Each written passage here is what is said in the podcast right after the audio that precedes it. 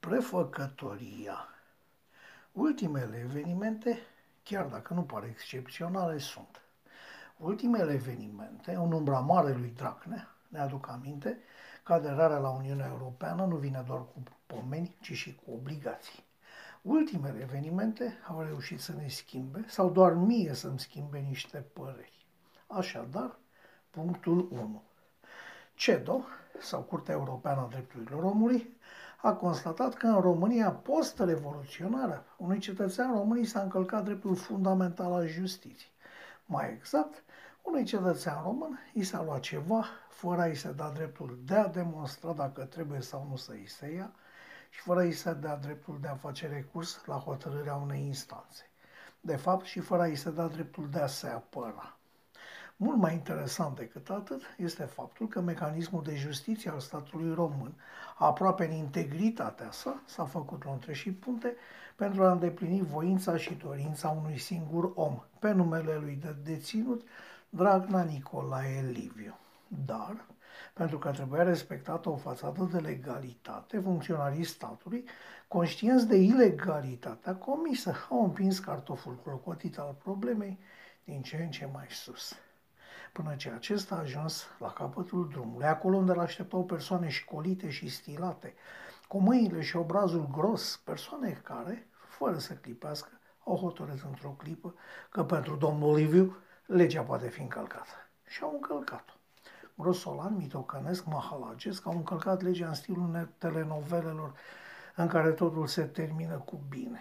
Dar au greșit nu când au luat hotărârea de a nu respecta legea, nu când au dat-o jos pe Köveș, nu când s-au bip-bip în capul justiției și principiilor de drept universal valabile.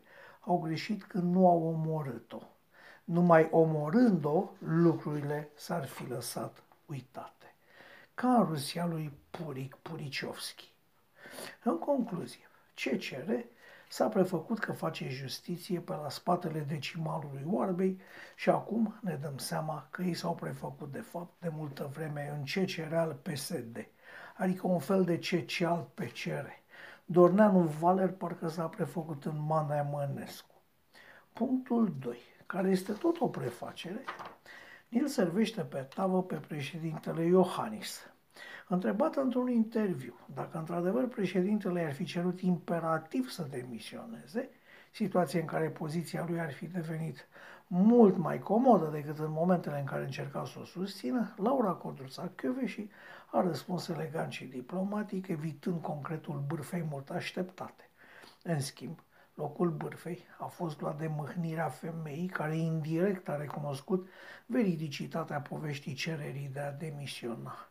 Regret să o spun, dar cred că și pentru Iohannis, de acum înainte fără majusculă, era mai bine dacă Laura Codruța Kövesi nu mai era.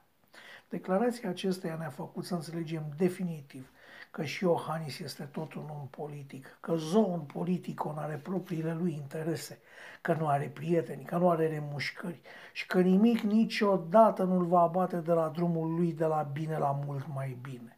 În cazul de față, o funcție europeană, călduță, bine plătită și cam atât. Cam multe și neașteptate prefăcătorii și prefaceri, nu credeți? După amărăciunea celor constatate, după supărarea de a fi fost măcar și o clipă înșelați de prefăcătoria unora, nu putem să nu ne întrebăm. Adică, acest Iohannis a cerut și acest CCR a votat cererea de renunțare la pensiile speciale? Nu vi se pare că am asistat la o prefăcătorie? Așa se întreabă un om care privește strada.